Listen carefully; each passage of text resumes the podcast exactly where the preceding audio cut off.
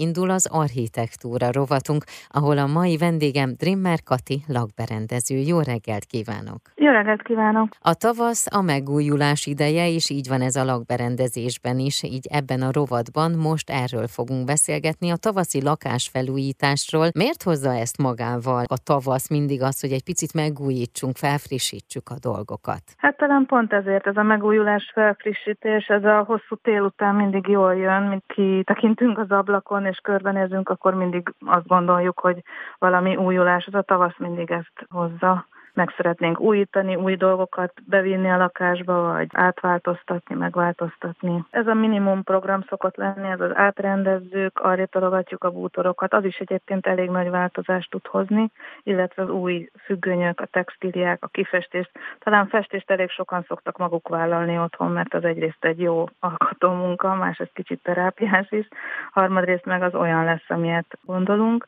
de azért ennél vannak bonyolultabb, meg összetettebb felújítási programok is. Butorátrendezéstől egészen a teljes felújításig. Tulajdonképpen a legesleges legfontosabb ebben a tervezés. Mindegy, hogy kockás papíron otthon, vagy szakember segítségével, de a legesleges legfontosabb a tervezés ebben. Amikor téged mondjuk megkeresnek egy ilyennel, uh-huh. akkor te hogy tudsz ebben segíteni? Mik a lépések? A leges-leges legelső lépés talán az, hogy ebben az esetben az ügyfelem mit szeretne. Csak egy kis felfrissítést szeretne, vagy teljesen átrendezni, felújítani a teljes lakást. Lehet az, hogy csak a konyha, csak egy szoba, csak egy fürdőszoba, csak burkolat, mindenféle apró lépés is lehet ebben. És a lépések azok egyébként úgy néznek ki, hogy miután kiderül, hogy ki mit szeretne, erre kap vázlatokat, esetleg ötletelést, attól függ egyébként, hogy terveket is kér, vagy pedig csak szóbeli tanácsadásról van szó és aztán, igen, itt van mondjuk három terv előttem, és nekem ez az irány tetszik. Akkor ezután? Igen, akkor kidolgozom a terveket. Az első és legfontosabb a térszervezés, tehát nem az, hogy mi milyen stílusú, mi milyen színű, hanem hogy a térszervezés, hogy elférjenek a bútorok, használhatóak legyen, tehát működjön a tér. Mert hiába csillivili bútorokat vásárolunk, hogyha nincs mellette elég közlekedő terület, nem tudja kinyitni az ágyat, stb. stb. stb. Tehát a legfontosabb, hogy az működjön az a tér. Kidolgozás az arról szól, hogy mi milyen színű legyen, milyen anyagok legyenek, stílus meghatározásra esetleg. Ehhez kapcsolódik, ami szintén egy ilyen fontos dolog, hogy általában nagyobb átalakítások azért valamilyen villanyszerelést, valamilyen gépészeti munkákat magukkal vonzanak, és az nagyon fontos, hogy az meg legyen tervezve, ki legyen találva. Tehát, hogy a végén, amikor kész van a csodálatos felújítás, akkor ne hosszabbítókat kelljen használni a különböző berendezésekhez, hanem az rendesen ki legyen találva, hogy hol vannak konnektorok, kapcsolók, stb. Te is szívesen alkotsz saját kezűleg. Mit szoktál alkotni? Most az utóbbi időben talán inkább ilyen ágyvégek, tehát kárpitozott ágyvégek, amit egyébként házilag tulajdonképpen bárki meg tud csinálni nem kell hozzá nagy tudomány, vagy egy ilyen MDF lap, valamilyen fa anyag, amire szivacs kerül és textil, kárpitos szög, tehát nem egy ilyen bonyolult dolog, viszont nagyon fel tudja dobni a szobát. Az architektúra rovat mai vendége Drimmer Kati lakberendező, akivel a tavaszi lakásfelújításról beszélgetek, már is folytatjuk. Az architektúra rovat mai vendége Dreamer Kati lakberendező. Folytassuk azzal, hogy milyen Dreamer Kati stílusa, milyen munkái vannak, és milyen a kapcsolata a designerekkel, mi jellemzi őt. Milyen a te stílusod? Ez nehéz kérdés különben, mert nem tehetjük meg, hogy a saját magunk stílusát csak abba tervezünk, illetve azt az ügyfeleknek csak azt ajánlassuk, amit mi szeretünk, mert ugye az a feladat, hogy amit ő elképzel, azt mi harmonizáljuk, azt terelgetjük, hogy úgy szakmailag rendben legyen azért, amit kitalál. Nekem egyébként nincsen úgy kifejezetten saját kedvenc stílusom, én inkább ilyen hangulatokat kedvelek, tehát én el tudom képzelni, hogy egy, akár egy minimalista tér is nagyon tetszik nekem, és akár egy ilyen provanci stílusú is, tehát igazából nekem ilyen hangulatok az, ami kedvenc hangulatom, de ez ilyen szubjektív, bemész egy térbe, és érzed, hogy az ott jó, de nem tudod megfogalmazni, hogy pontosan miért, és nem is minden tér egy stílusban van, tehát pont az az izgalmas benne, hogy akár több stílus is megfér egymás mellett. Tanában egyébként azt szeretem most leginkább, most jutottam jutottam el oda, hogy ilyen monokrom terek, tehát ami egy-két színárnya, nagyon egymáshoz nagyon közeli színárnyalatokat használok. Leginkább ilyen magánszemélyeknek tervezek, ez a leggyakoribb, családi házak, lakások, mindegyiket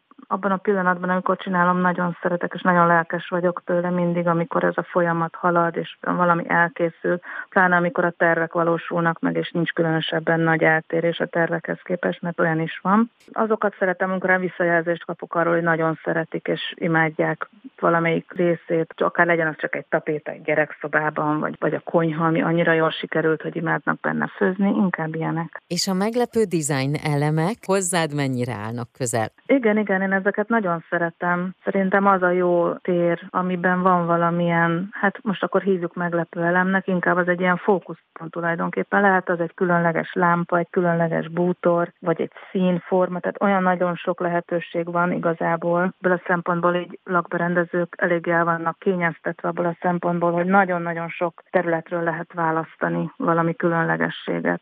Ez hogy szokott működni egyébként, hogyha mondjuk van egy designer, akkor ők megkeresnek téged, hogy nézd, ilyen dolgokat alkotok, és hogy te ezt ajánld esetleg az ügyfeleknek, hogy ezt el lehetne képzelni mondjuk egy lakásban, vagy egy étteremben, vagy egy irodában. Igen, ilyen is volt már. Egyébként az a ritkább. Inkább az van, hogy ha valamilyen teret tervezek, tervezünk, akkor mi nézünk utána annak, hogy az elképzelésünket mi az, ami a leginkább megjeleníti. Tehát kitalálok valami teret, azt gondolom, hogy hú, ide nagyon jó lenne egy óriási valami a falra, és akkor elkezdek úgy keresni, hogy egy vagy fototapéta, vagy egy óriási kép keretezve, inkább a, az ötletből kiindulva. Mi lenne a jobb? Téged találjanak meg, és ajánlják magukat a designerek, vagy közben ez neked jó, mert ahogy kutatsz, ugye egy csomó mindenből tudsz utána inspirálódni? Hát szerintem mind a kettő jó. Egyrészt azért, mert én lehet, hogy nem találok rá olyanra, ami, amiről aztán később kiderül, hogy az valami fantasztikusan jó dolog. Tehát mind a két vonal szerintem nagyon jó.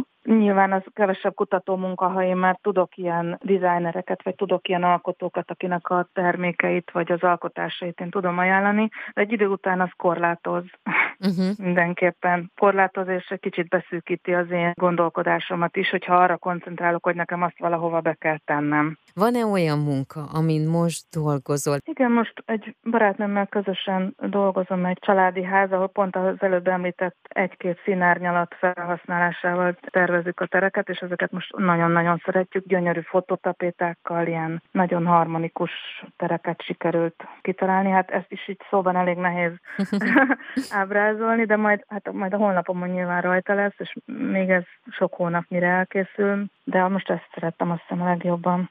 Nagyon szépen köszönöm, és akkor nagyon-nagyon sok tervezni valót kívánok még a jövőre. Köszönöm szépen. Köszönöm. A mai architektúra robot vendége Drimmer Kati lakberendező volt.